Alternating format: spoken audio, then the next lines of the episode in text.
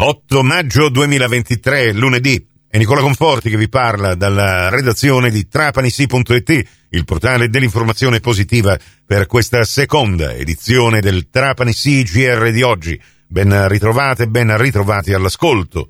Ne avevamo già parlato settimana scorsa di questo grande evento, almeno per eh, Trapani, per il centro storico, per una delle strade più importanti della Trapani antica, si chiamava Rua Nuova, adesso si chiama Via Garibaldi ed è la sede della sovrintendenza eh, ai beni culturali eh, di Trapani nel Palazzo Milo che finalmente riapre.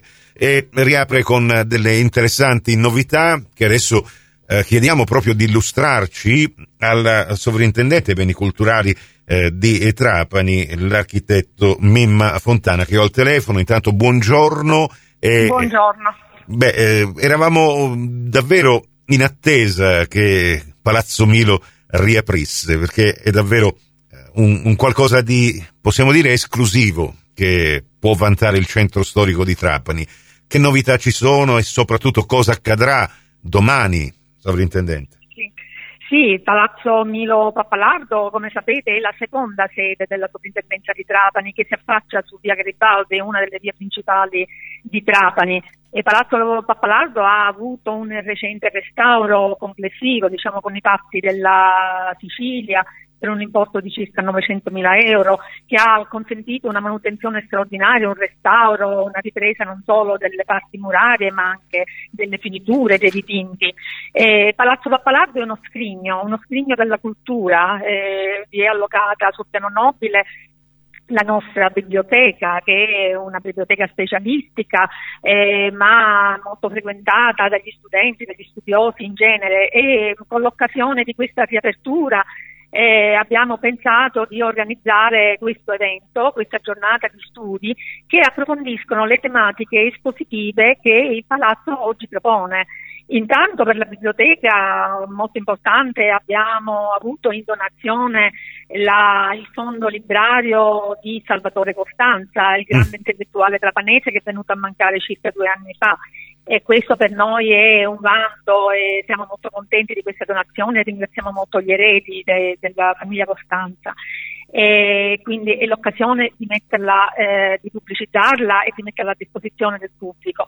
E poi eh, abbiamo approfittato del restauro per mh, mm, riattivare le vetrine espositive su pala- sulla via Garibaldi, non solo quindi eh, della già preesistente tipografia, la combattente, quindi di esempio di archeologia industriale dei primi Novecento, ma anche di tutti i reperti archeologici di tipo subacqueo che ci pervenivano in affidamento da parte dei carabinieri della tutela, sì. eh, provenienti quindi da sequestri, eh, ma anche da parte di cessione, da parte di privati.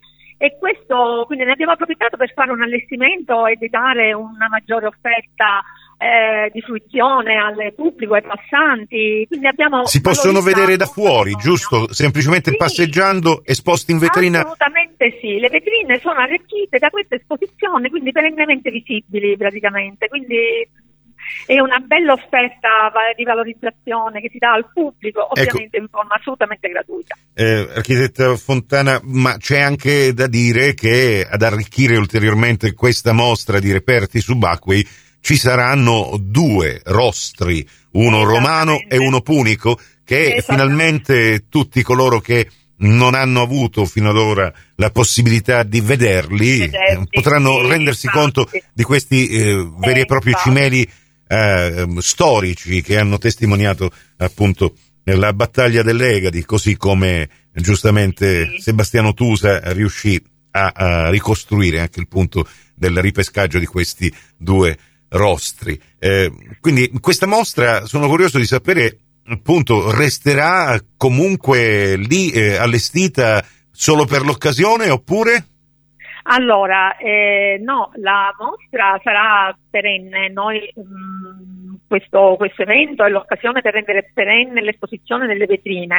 Per quanto riguarda i rostri, per cui ringrazio moltissimo il sovrintendente del mare, della sovrintendenza del mare, Ferdinando Modici per il prestito, eh, noi l'abbiamo avuto in prestito insomma, per quest'anno del 2023, ma sicuramente mi muoverò nei prossimi mesi per far sì che i rostri in qualche modo o questi o altri vengono perennemente lasciati a Trapani perché la vetrina è venuta bellissima. Certo. Proprio ieri sera abbiamo lavorato per completamento dell'esposizione e quindi mantenere a Trapani i rostri per me o un esempio di rostri per me è Eh. significativo anche per il territorio, per la fruizione di questi beni e di questo patrimonio. Quindi E con eh, l'architetto Mimma Fontana, sovrintendente dei beni culturali della provincia di Trapani, torneremo anche nelle prossime edizioni del Trapani CGR. Questa termina qui.